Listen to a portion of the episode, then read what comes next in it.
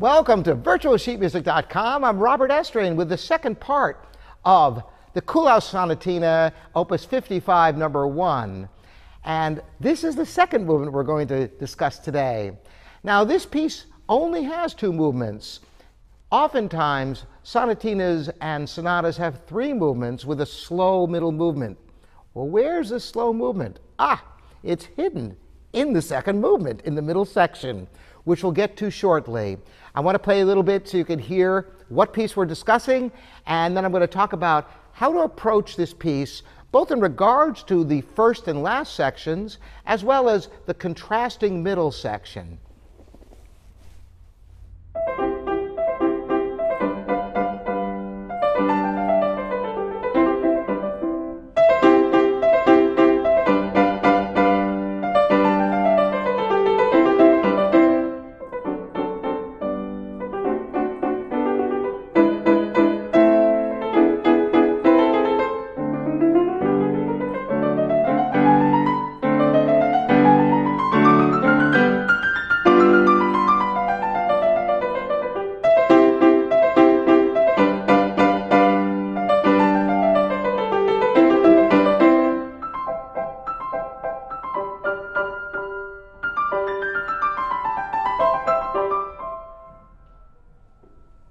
So again, just as in the first movement, you want to delineate your phrasing by utilizing the wrist and make great dynamic contrast. Did you notice how refreshing it was to hear the same theme played more than once when it is at a different level of volume?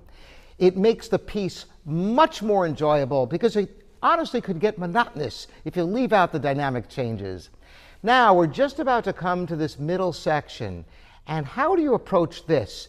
Well, quite differently from the first section. The first section you saw the wrist. If I do it slowly, you can see how both hands are delineating staccatos by using the wrist.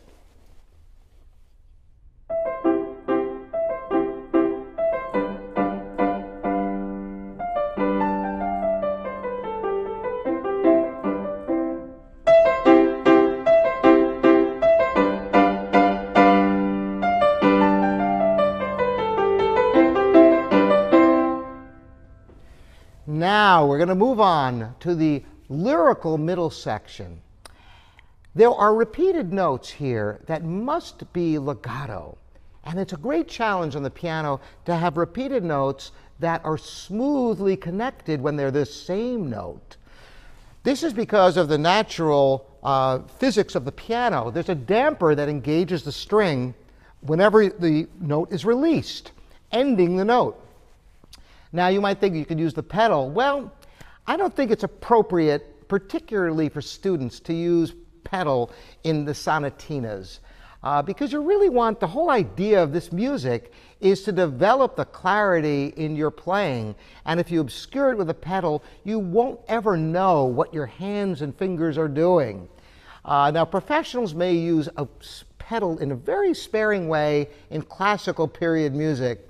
There are many reasons for this. Not the least of which is that the period piano did not have a sustained pedal on it. So they couldn't have used pedal very freely because they didn't have one to use. So let's listen how it's possible by changing fingers on repeated notes to be able to make them connected when you have the same note more than once.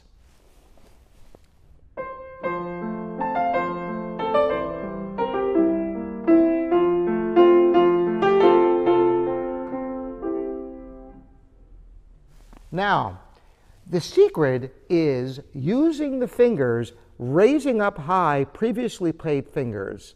The mistake that is so easy to make is lifting and pushing down with the arm for each note, which would get this kind of sound.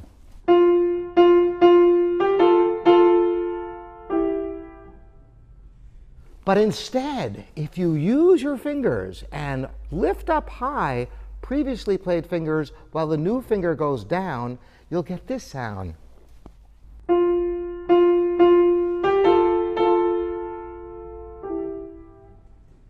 Even on the repeated third of F A that happens twice, go from one three to two four.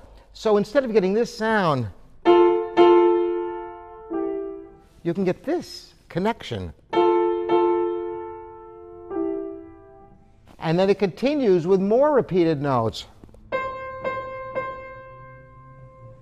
Notice on those three C's, you can use five, three, one. Otherwise, if you use one finger for all of them, it'll get this sound. Hear the difference? Hear how connected you can get it when you change fingers on those C's.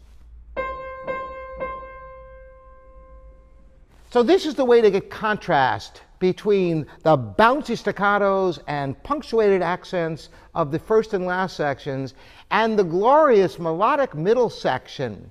The only other thing that you want to take into account in this movement is the chromatic scale.